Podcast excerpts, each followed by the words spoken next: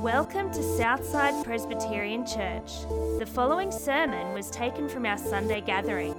If you'd like to find out more, or if we can help you on your journey in faith, head to our website www.southsidepc.org or visit us any Sunday morning at 9am.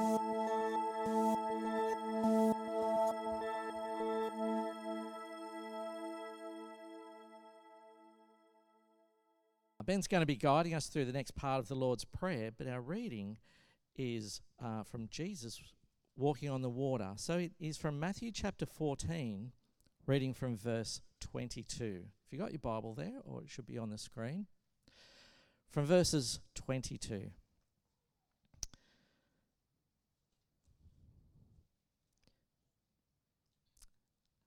Immediately, Jesus made the disciples get into the boat and go ahead of him to the other side, while he dismissed the crowd. After he had dismissed them, he went up on a mountainside by himself to pray. Later that night, he was there alone, and the boat was already considerable distance from the land, buffeted by the waves because the wind was against it. Shortly before dawn, Jesus went out to them, walking on the lake. When the disciples saw him walking on the lake, they were terrified. It's a ghost, they said, and cried out in fear. But Jesus immediately said to them, Take courage, it is I. Don't be afraid. Lord, if it's you, Peter replied, tell me to come to you on the water. Come, he said. Then Peter got down out of the boat, walked on the water, and came towards Jesus.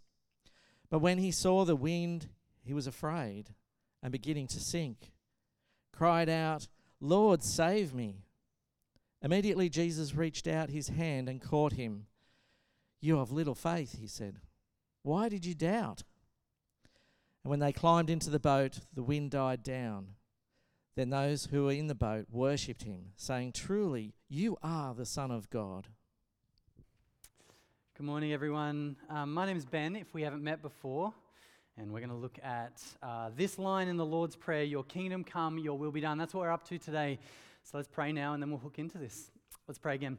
Father, uh, we thank you for the privilege and the pleasure that we have to gather together and hear from the living God. And so we pray that right now you would speak to us.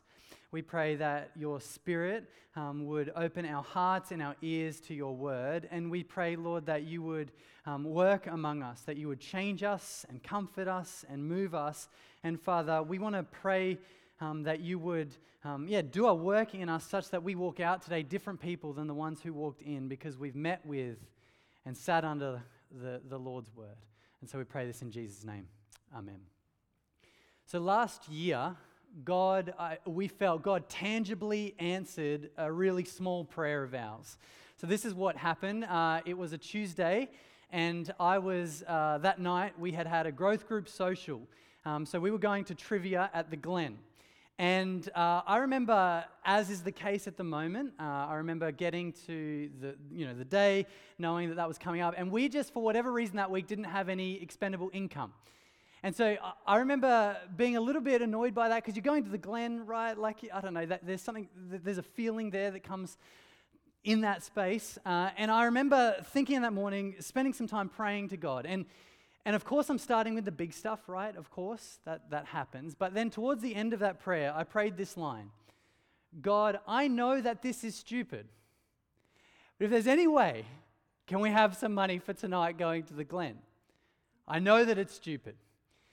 And then I finished and went on with my day and actually forgot about it, right? I forgot about that prayer and uh, went to work, came home from work. And when I got home from work, Ross texted me. I'd been working with him all day. But Ross texted me and said, Hey, uh, I've got your money here from a COVID trip, a work trip that got cancelled that we never went on. Give us your bank details and I'll transfer you that money. Now, I pushed back because I don't remember doing this. And I said, I'm pretty sure I didn't give you this money, and that didn't happen. But he said, No, it, it's there. We've got it in our bank. We've got records of it. Give me your details. And within a moment, we had money in our account. Now, I remember thinking, What just happened? Right? What is that? What is that moment? It was a very small prayer, and it felt like God tangibly answered it. Now, you might be sitting there going, Well, it's just a coincidence. I love how the line, though, in, there's a line in, in the Alpha course that says this uh, When I pray, coincidences happen. I think there's something true to that. And it might have just been a coincidence, but we, we genuinely, I genuinely felt like this was God answering a small prayer. Now, don't get me wrong, I love the fact that we have a God and Father in heaven who answers big and small things. You know, like He's our Father, so there's nothing too small that we can come, uh, that we can't bring before God. I love that fact. But when you look at something like this, there is a tension that begins to arise. And here's the tension, and it's a tension that we actually felt throughout the whole of last year. And the tension is this why is it that God would answer small prayers but not answer big prayers. Why is that?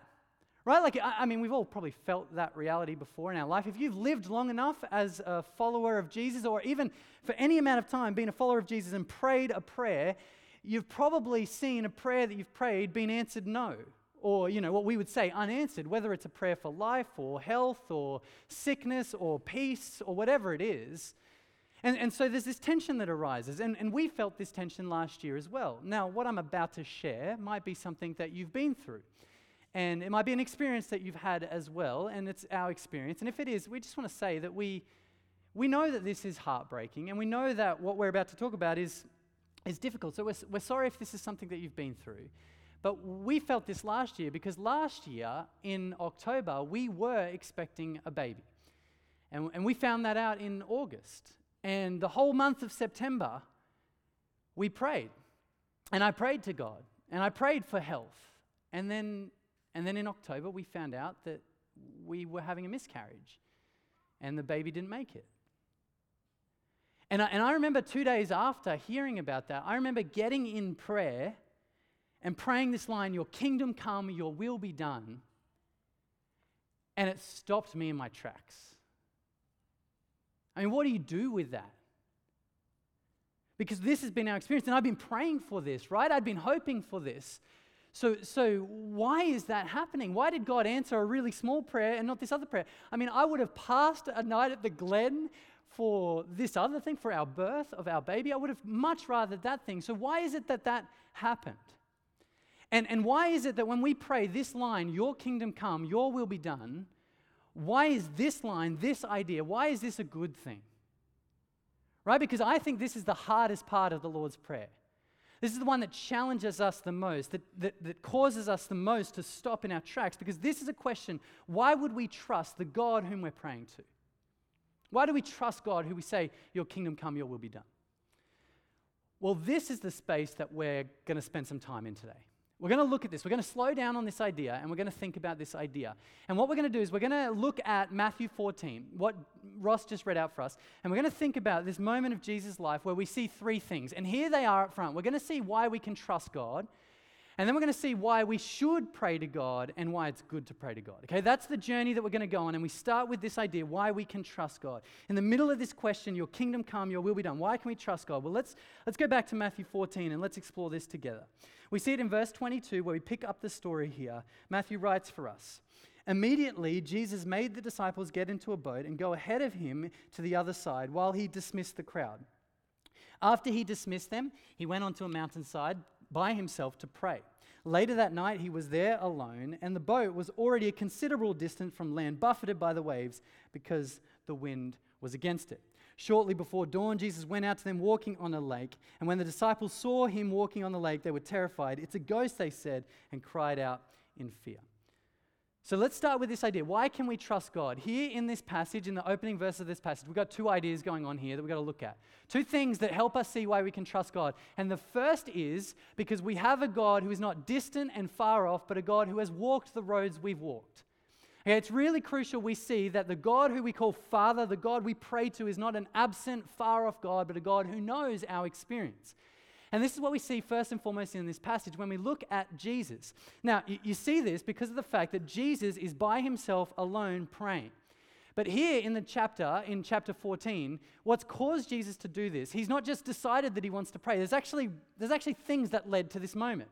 So the context here really matters. And, and you see this from chapter 14. So it begins with uh, John the Baptist dying. If you know the story, the story kind of goes like this John the Baptist uh, was the cousin of Jesus. He was the one that pointed to Jesus. And there's a moment in Matthew 14 where he gets arrested and put in prison by Herod. And when he's in prison, basically a party happens, and it's a, it's a tragic circumstance where basically Herod kills John the Baptist as a party favor. He beheads John the Baptist. That's at the beginning of chapter 14. But, but then we see the moment where that affects Jesus. You, see, we know that news like that is tragic. You know, like we shouldn't just let it pass us by because it's written in the Bible. I mean, let's feel the weight of this. Like, John the Baptist was just beheaded. I mean, we, we heard some version of this in some ways from stuff that happened in Israel this week. And if you heard that news or read that news, there was a sense that it was tragedy and tragic. Well, for Jesus, this is not just a far off country, this is his cousin. This is someone he loves. And, and so we actually see how this affects Jesus. You see, in verse 13 of chapter 14, we read this When Jesus heard what had happened, he withdrew by a boat privately to a solitary place. Do you see the, the news about John the Baptist's death immediately affects him that he wants to withdraw by a private, uh, to a private place? Now, when he gets there, what happens is the crowds meet him and he will feed the 5,000. That's that story, that's that moment. A crazy moment when you think of all that he's going through. But at the end of feeding the 5,000, what happens is he dismisses the crowds, he dismisses the disciples, and what does he do? Verse 23 he went up to a mountainside by himself and he prays. And there's a sense in which he's praying, not just for a moment, but all night long, Jesus is praying. Matthew wants us to see that there's a connection here between Jesus being alone, feeding the 5,000, and then being alone again and praying. He wants us to see that he is affected by John the Baptist's death. Jesus here is actually modeling for us what prayer looks like in the middle of chaos. And it's quite beautiful to see that in the middle of death, he prays. But, but while there is many implications of looking at what Jesus does in these opening verses, at the very least, one of the big implications is this Jesus knows the roads that we walk. You know, uh, Jesus has been there. Jesus has experienced the death of a friend. Jesus has experienced injustice. Jesus has gone through that. He knows, right? Like our God is not a distant, far off God that has no idea what you're going through. And surely this helps us when we think about this idea. How can we pray, Your kingdom come, Your will be done? It's a deep comfort to know, first and foremost, that He understands. But you see, there is a bigger reason why we can pray this from these verses, and it's through what Jesus would do on the water. Now, uh, we know the story. This is the miracle of Jesus walking on the water. And we, you know, that's a pretty famous moment of Jesus' life. And uh, we all know it because it's a miracle that Jesus does. And, um, and, you know, people can't walk on water. Only God, if God was going to, could walk on water. But this story is actually a little bit more profound than just here is another miracle of Jesus. You know, you, you, almost have to think about this every time you're reading through the gospel. Jesus did so many miracles. Why do we get a lengthy account of, of different ones? And, and here, this one, Jesus walking on the water, is quite profound because of the nature of the seas and the ocean in the Bible. You see, if you, if you had, you know, grew up reading the Old Testament back to front, when you get to this moment, there's a bunch of history that hits you when you read this moment. And, and that's because in the Old Testament, the seas and the oceans are representative of the forces of evil. Now, I think we understand that in some sense. If you think of the seas and the ocean, particularly if you're you know, on a boat at night, right, there's a sense of, of fear there. But in the Bible, there's a sense that this is representative, the seas and the oceans as the forces of evil, and the only one who can overcome the forces of evil is the living God of the universe. Okay, so think about some of the stories that you might know where seas are involved. You know, I mean, you think of Moses and the Red Sea. If you know that story, uh, the Red Sea is parted, and who does that? Well, it's God that does that. And when the humans are chasing Israel, they can't fight against God and they're crushed under the weight of the sea. And there's a sense that you walk away from that story going, wow, God has power over the forces of evil.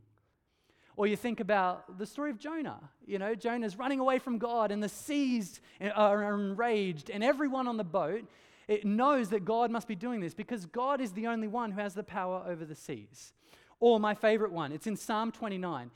Psalm 29 is essentially a psalm praising God because he has power over the seas. Right? And it's super weird if you don't know the context of the Old Testament. Let me read you one of the verses. You know, it's, it's saying, Ascribe to the Lord in verse 1 and 2. Ascribe to the Lord, you heavenly beings, the, the glory of strength. But then listen to this verse, verse 3 of Psalm 29. It says this The voice of the Lord is over the waters. The God of glory thunders. The Lord thunders over the mighty waters. It's like a whole psalm dedicated to the fact that God has power over the waters. And, and you look at that, and it looks really weird until you start to understand that throughout the Old Testament, the ocean and the seas are symbolic of the forces of evil. Psalm 29 is praising God because he has power over the forces of evil. Now, now, when we arrive at this story, then, what we see is that the ocean's roaring, the wind is blowing, and the disciples are out on the sea. And there's almost this sense of how is Jesus going to fight this big battle? But do you notice how he confronts the ocean? He just walks on it. Right? Like he just walks on top of it, like it's not even a thing. But it is a thing. Like humans can't do that. Humans can't face the ocean. Humans can't face the force of evil. This is something only God could do. And I love the way it reads. It's just like, and then he just walked on the water, like it's not a thing. And, and, there's a sense that as we're reading this, what this should do for us is it should help us see that the God that we pray to is the God that overcomes the force of evil. But you see, if this passage points us to this, of course it's just a shadow of what's to come. Because the greatest victory of Jesus would not be walking on the water. The great victory of Jesus is, of course, at the cross. Because what we see is that Jesus came into the world to defeat the forces of evil that human, humans could not do. You know, humans could not defeat evil and Satan and death. But when Jesus entered the world, this is what he did. He came for that. He came to defeat the force of evil. And when he died on the cross, he took sin on his shoulders. He defeated Satan. He defeated death. And he rose again. And when you look to the death and resurrection of Jesus, what you see is essentially our God walking over the forces of evil. It's the cross that reveals to us that we have a God that defeats evil. I love how Paul records this in 1 Corinthians chapter 15. You know, he's speaking about the resurrection of Jesus. And he's talking, you know, he labors this point, if you know 1 Corinthians 15. He labors the point, but then he gets to this idea where he's speaking about death, and he says this Where, O death, is your victory? Where, O death, is your sting? The sting of death is sin. The power of sin is the law. But thanks be to God who has given us victory through our Lord Jesus Christ. You see, the, the story of Jesus walking on the water points us to the cross. It points us to the death and resurrection of Jesus, where he would walk on the forces of evil and, and defeat sickness and suffering and sin and Satan finally and for good, so that we can look to death, our greatest enemy, and say, Where is your sting? Where is your victory? So when we're thinking, right, so, so we take this into consideration, and when we're thinking about this line, Your kingdom come, your will be done, why is it that we can trust the God who we're saying this to? Well, it's because firstly, he's walked the roads we've walked, but secondly, it's because he's overcome these forces. He's made anything that we face in this life simply temporary because he's defeated it ultimately and finally in his death and resurrection. So, as we start, we've got to see this. We actually can trust this God. We can trust this God. But the second thing that we see as we walk through this passage is not just that we can trust this God, it's that we should trust this God. Okay, so let's think about this story again. Jesus is uh, walking on the water. And you've got this moment for the disciples the wind's blowing, the waves are crashing. It's this big, scary moment for them. And for, these, uh, for, the, for the disciples, you know, it's not just the water, it's the force of evil. All of that is tied up. And then they think they see a ghost. I mean, that is truly frightening, right? Like, I mean, we all get scared if you get those videos on your phone that people send you of like a nice, calm meadow, and then at the end of it is someone screaming. You know those ones? They scare me. Please don't send them to me anymore. Well, that always scares us, right? Well, what about this? What about this? Like, this is truly frightening. You're on the ocean in the middle of the night. You've been fighting it all night long, and then there's a ghost appearing. Now, what, what, is, what, what happens in this? Well, let, let's have a read of this. Because Jesus says this in verse 27. He says, immediately, but Jesus immediately said to them, Take courage, it is I, don't be afraid. Take courage, it's I, don't be afraid. Now, let, like, please, Jesus, what are you talking about? What do you mean, don't be afraid? This is truly terrifying. You know, if we could picture being that, this is actually frightening. So, how is it that Jesus can say, take courage and don't be afraid? How does Jesus drop that on them? Well, it's these words in the middle. And it doesn't look like much to us when he says, It is I, but literally in the Greek, the original language, it reads like this Jesus immediately said to them, Take courage, I am, don't be afraid. Now, that is actually hugely significant um, because of what we understand from the Old Testament. Now, if you're not familiar with this, in the Old Testament, there's a moment where Moses is being sent by God and he says, Who will I say sent me? And God says, Say, I am sent, sent you. I am who I am. And so, what happens from that moment on, for the rest of the Old Testament, the personal name of God is seen as I am who I am. In your Bibles, if you have uh, a Bible, in the Old Testament, when you read Lord in capital letters, that's what it stands for I am who I am.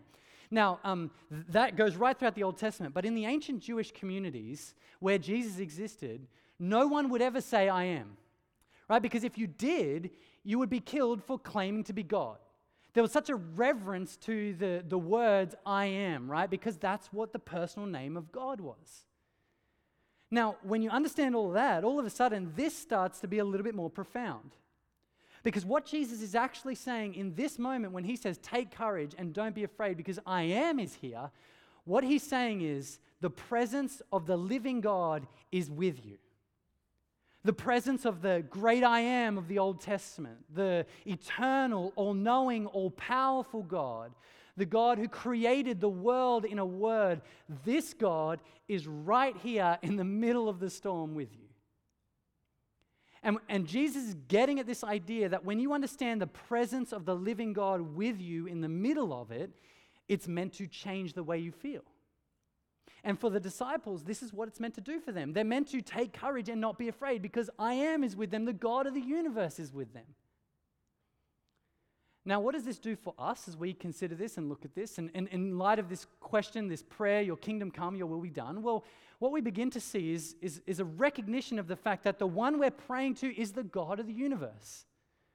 So, so we've got to recognize this, and there are a couple of implications of this. So, the first implication is just putting some reverence on the one we're praying to. You know, I know that in Australia, uh, we tend to culturally have this anti authoritarian way of thinking about leadership.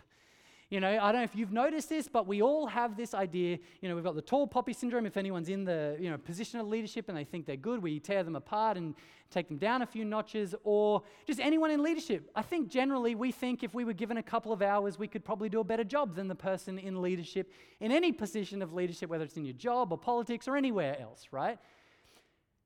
Now, that has some good things and bad things culturally, but, but a problem arises if we, if we bring this towards God. Because the temptation is to look at God and be like, just treat him casually, as if he doesn't matter. But of course, if we were to do that, we would be mistaken because the God that we're praying to is not just another authority figure that you could probably do better with. No, this is the living God of the universe, the God who was here before you and will be here after you, the God who has watched throughout history nations rise and nations fall, kingdoms come and kingdoms go, who's watched everything and has all power and all authority and all glory and all honor. This is who we're talking to here. You know, in, in the first line of the prayer, where it's our Father in heaven, holy is your name, the idea of hallowed be your name, um, some of the older versions have this sense of like, put some reverence on him because he's perfect and holy and good. And there's a sense in our heart we should look to God and, and, and revere him because he is God. And when we're thinking about this line, Your kingdom come, Your will be done, there's a sense that we should be praying this line because He's God. It's His kingdom, He's sovereign over all things. It doesn't, it, in one sense, it doesn't matter how we feel about that because He's the living God. He'll be here after us. He was here before us. He is the God Almighty, the King of the universe, the King of kings and God of glories, the eternal one. So, so we should be saying this because he's God. But you see, there's, there's another implication of this. And the other implication is when you consider who we are, right? Because one of the problems we have with your kingdom come, your will be done, is we want my kingdom and my will to be done. You know, that's, that's what happens in our heart. But the fact that he's unchanging is a good thing, and we see that when we realize how changeable and, uh, and, and temporary we are. Okay, so let me give you the illustration to talk about um, how, how we, what we are like. This is an illustration actually that I have watched recently from uh, Tim Keller. So if you're looking for someone to listen to so, who preaches sermons and has lots of good stuff. Tim Keller is a pastor in America who passed away earlier this year, but his, his stuff is gold. Just listen to it all.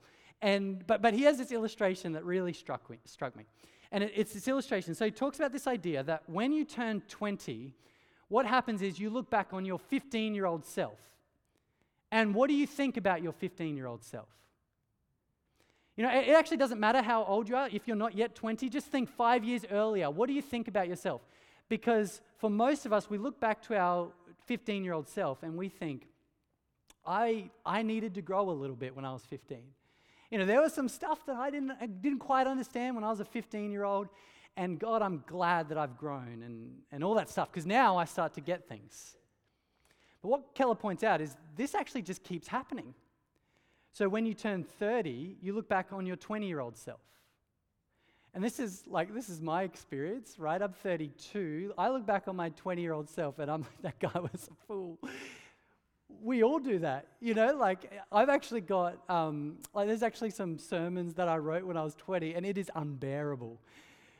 It's the worst thing you can come across. And, but we all do this. We look back on our 20 year old self, we think that guy, you know, or that girl, they needed to grow. They didn't understand life, not like I do now that I'm 30. And then you get to 45, and the same thing happens.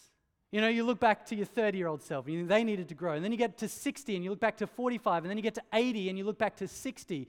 And here's what Keller says He says, In summary, do you see what this all means? We're all idiots. Now, it wouldn't be, it would be far funnier, I think, if it wasn't so true. But do you see what this does for us in this present moment? Like, and, and particularly this line, like, I want my kingdom to come and my will to be done. That's what I want. But I know that in 15 years' time, I'm going to look back to me right now and think he didn't understand. You know, like I, I thank God he didn't give me what I asked for when I was 20.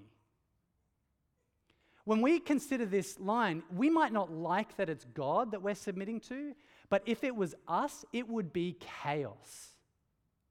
We need someone more stable, someone more suitable, someone that doesn't change depending on how many hours sleep they got and you know all that sort of stuff. We actually need someone more stable and suitable. We need God. And thank God that we have God. This is who we're praying to the great I am, the unchangeable God of eternity past. This God is the one we're coming before. And we're saying to this God, the God who's seen it all, who knows it all, who is truly good, we're saying to this God, Your kingdom come and your will be done. So we should actually pray to this God. So we can trust this God because he knows the roads we've walked, he's overcome evil. We can pray to this God. We should pray to this God. But finally, there's one more thing we've got to see in here. It's actually good for us to pray this. It's good for us. Now, let's get back into this passage and we'll see this uh, of how this unfolds for Peter. So, you've got the moment in the story, you know, their fear, they've got anxiety. Jesus says, Take courage, I am, don't be afraid. And then in, in verse 28, Peter has this crazy idea. He says, Lord, if it's you, tell me to come to you on the water. It's pretty good. And then Jesus says, Come, he said. Is this not just some boys having fun? like, it's pretty good. But, but then, so Peter gets down from the boat, walked on the water, and came towards Jesus. And when he saw the wind, he was afraid and beginning to sink, cried out, Lord, save me. Immediately, Jesus reached out his hand and caught him. You of little faith, he said, why did you doubt? And when they climbed into the boat and the wind died down, and those who were in the boat worshipped him, saying, Truly, you are the Son of God. So, the last thing we're going to look at here is this idea that it's actually good to pray this line to our God. It's good to trust in our God. And, and here we do see this in this passage when we look at Peter and his response. Right, so he, he starts to walk on the water, and it's a quite amazing moment of his life where he walks on the water with Jesus. Um, but then Peter starts to sink. He starts to sink and he cries out to Jesus, Save me. And I love it. Jesus saves him, he grabs him. You know, there, there is a sense here in which within our hearts we've got to recognize that Jesus will truly save anyone who asks him. Peter cries out, Save me, and, and, and Jesus does. But then Jesus says this line You of little faith, why did you doubt? Why did you doubt? Now, this is kind of interesting because, you know, when we think about why did he doubt? Why is it that Peter doubted? Well, we actually know. We know, and it, it's found there in verse 30. Look at it again. He says this When he saw the wind, he was afraid and beginning to sink, cried out, Lord, save me. Do you see why Peter began to doubt? Why his faith was shaken? It's because he was looking at the storm. He was looking at the wind, he was looking at the waves, and in looking at his circumstances, whether he was aware of it or not, wanted to or not, it began to f- affect the way he thought about and looked at Jesus. His faith was rocked. His circumstances impact the way that he was thinking about Jesus, and so he began to sink. And Jesus said, Why did you doubt? Now, th- this passage does end with this praise of, you know, truly you are the Son of God. There's a sense that this passage should remind us of who was on the boat, who's walking on the water, who provides the stability in the storm. But when we look at Peter, it also does give us this principle, this reminder that when we're faced with storms or circumstances, if we look at our experiences and not to Jesus, we will sink. And this principle is actually one that comes up right throughout the Bible. In fact, when we were thinking before about 1 Corinthians 15, you know, he's laboring this point about, you know, the resurrection of Jesus. He's speaking about this and, you know, talks about how great it is that we have victory in Jesus. The very next verse says this in verse 58 of 1 Corinthians 15 Therefore, my dear brothers and sisters, stand firm. Let nothing move you.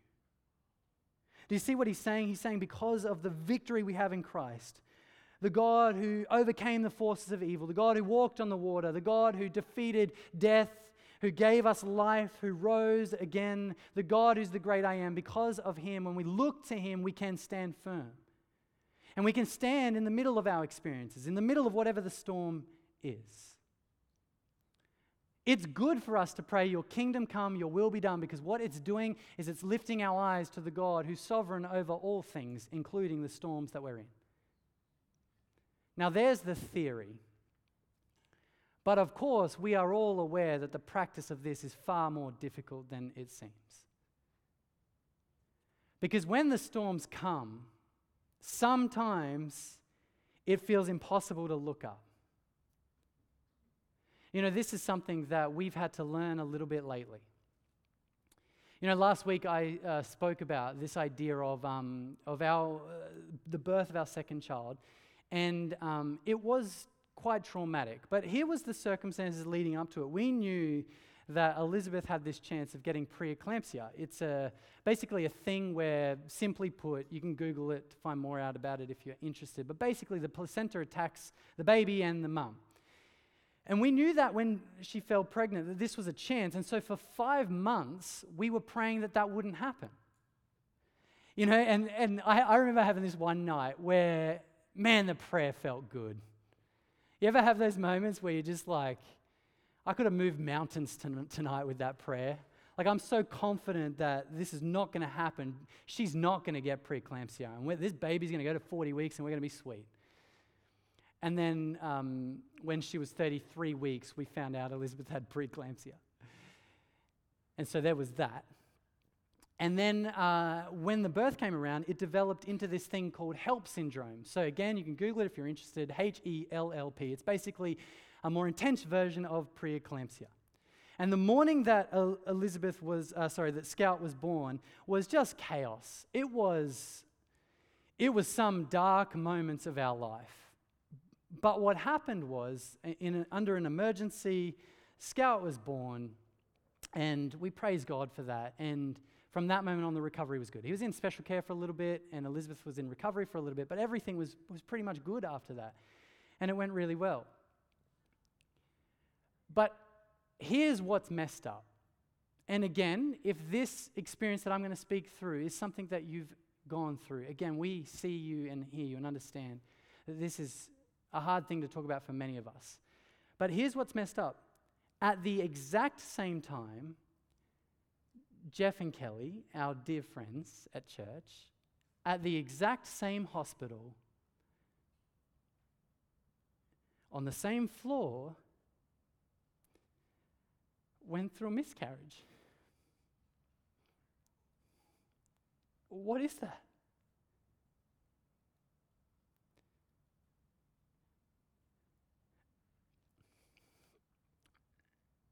Now, one of the difficulties that we had in the middle is like we've got our baby, and then there's that. And one of the really uh, things that messed with our head was when we told people that Scout was born, and of course, you can't tell everyone everything, right? But when we told people Scout was born, the most common response to that was the line, God is good. And I, I think what people are saying in that moment, and I think if you pushed anyone who said that, they would say, God is good in the good and the bad, right? And, and I think what they're saying in that moment is praise God, who's, who's in control of all things. But for us in that moment, it messed with us. And it wasn't until a couple of days later that we began to realize why. It's because what it felt like, it felt like people were drawing a direct connection between our experience and God's character. Our birth, God is good. But do you see the tension? So, does that mean for our friends that God is not good? You see, the problem arises if our experience dictates and determines God's goodness, then what's going to happen in your life is eventually God will not be good. Because you might have life today and health tomorrow, but we know what it's like to live in this world. Inevitably and eventually, things will fall apart. You know, we, if you think about it, in our life, we will eventually lose the job that we love. Everyone does. Eventually, money will no longer buy us things that bring any sense of joy in life. Eventually, we will get sick with a sickness that cannot be cured. Eventually, if we live long enough, we will have more funerals more frequently, and the people around us will pass away. Such is the nature of the world that we live in. And if God is good based on your circumstances, eventually he will not be good. Because there's not always healing, not in this life. And, and so we live in our world with a temptation to draw a direct line between the, the experiences we have and the character of God. But we can't afford to do that. Because if we do that, if we look to our experiences, what will inevitably happen is the wind will pick up, the waves will blow, and we will sink. So, what's our alternate? We look to Jesus. We look to Jesus, even as Peter did when he's sinking in the middle of the storm. And, and you know, there's been times where I've felt like I barely got my mouth up to the water. I've been sinking so much. But we look to Jesus and we pray this line Lord, save me, or Your kingdom come, Your will be done. And what happens is when we look to Jesus, it's there in the middle of, our, of the storm that we're anchoring our soul, we're grounding our soul, not our, in our experiences, but in the character and the goodness of Jesus. You see, when we look to Him, it helps us in the middle of whatever we're facing, whatever storm, whatever wind, whatever rain, it helps us actually stand firm in the middle of all that. And when we do that, it is good for us. Truly, it's good for us. And so, this is why we pray this line Your kingdom come and your will be done. In the middle of the storms that we face, in the middle of whatever's going on in life, the good and the bad, we submit to our God in heaven because He knows the road we walked on. He came to overcome the forces of evil. He is God, the great I am, the unchanging God from eternity past to eternity future. And when we pray this, this is one way to ground our souls in who God is and what God has done, so that in Christ we can stand firm. Let's pray. Jesus, as we come before you, we thank you so much that in you we get this picture of, of goodness. Lord, we praise you that you are not a far off God or a distant God or an absent God, but a God who came near. And we praise you, Jesus, for what you did, what you went through, what you did, the security you provided for us. And God, we pray that you would help us to fix our eyes on you. Father, we, we know that right now in this room, that there are some of us that feel like we are sinking. Jesus, may you help us to fix our eyes on you. We thank you for this moment with Peter when he was sinking and he cried out, Lord, save me, that you saved him. Jesus, we pray this morning that you would grab some of us and that you would remind us of your goodness and your character, and that you would help us hold on to who you are because you are stable and secure. Lord, may we stand in this storm, and may we stand firm until we see you face to face, knowing that one day you will wipe away every tear. Because we, we know this to be true because we look to the death and resurrection of Jesus. So help us now, we pray. And we pray too that this next song would be a moment for us as a church to fix our eyes on Jesus, the King of Kings. We pray this in Jesus' name. Amen.